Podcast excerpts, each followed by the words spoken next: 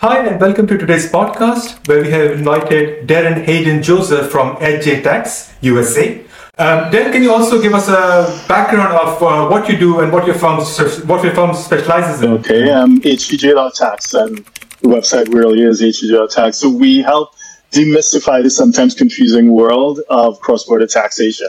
So we work with private clients who are exposed to multiple jurisdictions. So essentially, if you're just exposed to one single jurisdiction, we're probably on the best team to work with you. But if you are a business owner, investor, nomad, or just an international expat who's exposed to multiple jurisdictions, we can help you structure your situation to be optimal while 100% compliant. And on the back end, we help you with tax returns as well.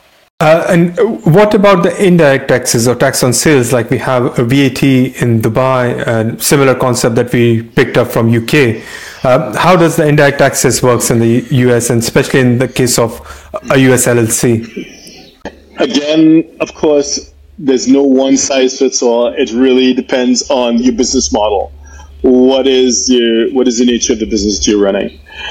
But in in you know the, the VAT system in the Emirates, it is quite simple and easy to understand, relatively speaking. In the US, it tends to get a bit more complicated. So yes, there are 50 states but each state is divided into various sales and use tax jurisdictions. So in all, there are over 10,000 sales and use tax jurisdictions in the U.S., and they have different tax rates, different uh, thresholds for for triggering the sales and use tax. Uh, you know, different filing frequencies. Sometimes it's every two weeks, every month, every quarter. You know, it, it, it gets something that you can file online some of them require paper filing. Some you can register online. Some you need to register uh, manually. So it, it really is varied, but essentially it is similar to VAT. I know if there's anyone that's an expert in listening, they're gonna they're shouting, "No, it isn't." but for the purposes of a simple conversation, it is similar to a GST, like in Singapore, VAT, like in the Emirates.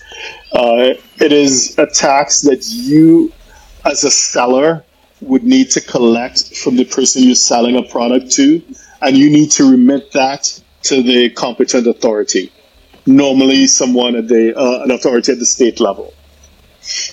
Uh, but it does get more complicated. Previously, the trigger for sales and use tax, this is before 2018, it was driven by physical presence. So Nexus is what we call it. So you need to need to have a physical nexus. So the easy the easy one that everyone is kind of familiar with is Amazon. So Amazon, if you're an Amazon seller, you can go online and you into your portal and you can pull down a report where Amazon tells you, you know, how your product sales are doing. It also shows you, says Amazon, if, if you're using FBA, fulfillment by Amazon, Amazon takes responsibility for distribution, right? So they can tell you which warehouses your product has passed through that's the, the fact that you were that it was physically in a warehouse, let's say in North Carolina, would trigger nexus with North Carolina, and therefore sales and use tax would be reportable and payable to North Carolina. That's how it was traditionally. Then in 2018, things went crazy. There was a, case called the Wayfair case, if you want to Google it, and after 2018, what it did, all more or less all the states shifted from a physical nexus to an economic nexus. So that means that even though there's no physical presence in the state, by virtue of you having uh, consumers, people buying your product, or if you're doing SaaS as, a software as a service, that could trigger it as well. So you, you, you have people that are buying and consuming what it is you're selling.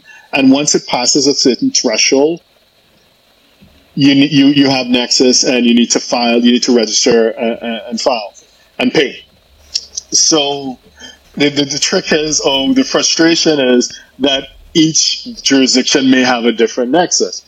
People say the default is, well, 200 units or $100,000 in sales that's very that's painting with a broad brush. Some have hundred units instead of two hundred units. Some have fifty thousand dollar threshold instead of hundred thousand. So what we recommend clients do is use a sales and use tax team to, and you, you have a consult with them, you go through your sales and understand, okay, where it is you have triggered Nexus and therefore where you need to register and pay.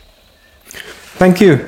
So if you're a six, seven, or eight figure investor, entrepreneur, or business owner who needs a tailor made solution from a qualified team of professionals, we can help you achieve the international lifestyle, the freedom, and even the tax savings you're looking for. Visit us at htj.tax and live that international life.